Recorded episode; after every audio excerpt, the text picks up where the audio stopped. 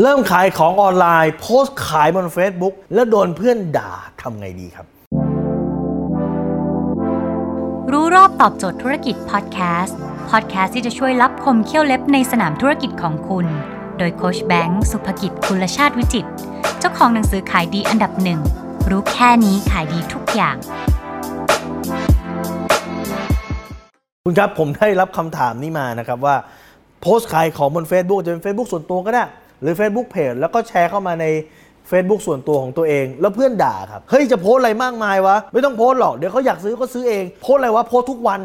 นะครับ น่าลำคาญ โพสอย่างอื่นบ้างสิ จะแก้ยังไงครับ ผมอยากจะบอกคุณแบบนี้ฮะ คุณต้องมองอย่างใจเป็นกลาง อย่างแรกคือ Facebook เนี่ยนะครับ ตัวหน้าฟีดหน้าที่คุณเลื่อนขึ้นเลื่อนลงเพื่อดูเลือกคนนู้นคนนี้เนี่ยนะครับ ต่อให้คุณไม่โพสต์ขายอะไรนะ เดี๋ยว Facebook ก็จะจัดโพสต์ขายชาวบ้านที่ยิงโฆษณามาให้เพื่อนคุณดูแน่นอนครับ ถูกป่ะวันเนี้ยคุณเลื่อนไปเดี๋ยว Facebook ก็จะมีบางอันที่เขียนว่าได้รับการสนับสนุน บางอันที่เขียนว่าภาษาฝรั่งว่าสปอนเซอร์คือเป็นโพสต์ขายของชาวบ้านครับที่ส่งมาส่งมาให้คุณดูแน่นอนครับดังนั้นต่อให้คุณจะโพสต์ขายไม่โพสต์ขาย ยังไงเพื่อนคุณก็จะเห็นโพสต์ขายของชาวบ้านอยู่ดีครับ แต่สิ่งที่ควรจะโฟกัสเลยคือว่า คุณต้องตั้งคำถามตัวเองว่า เพื่อนคุณ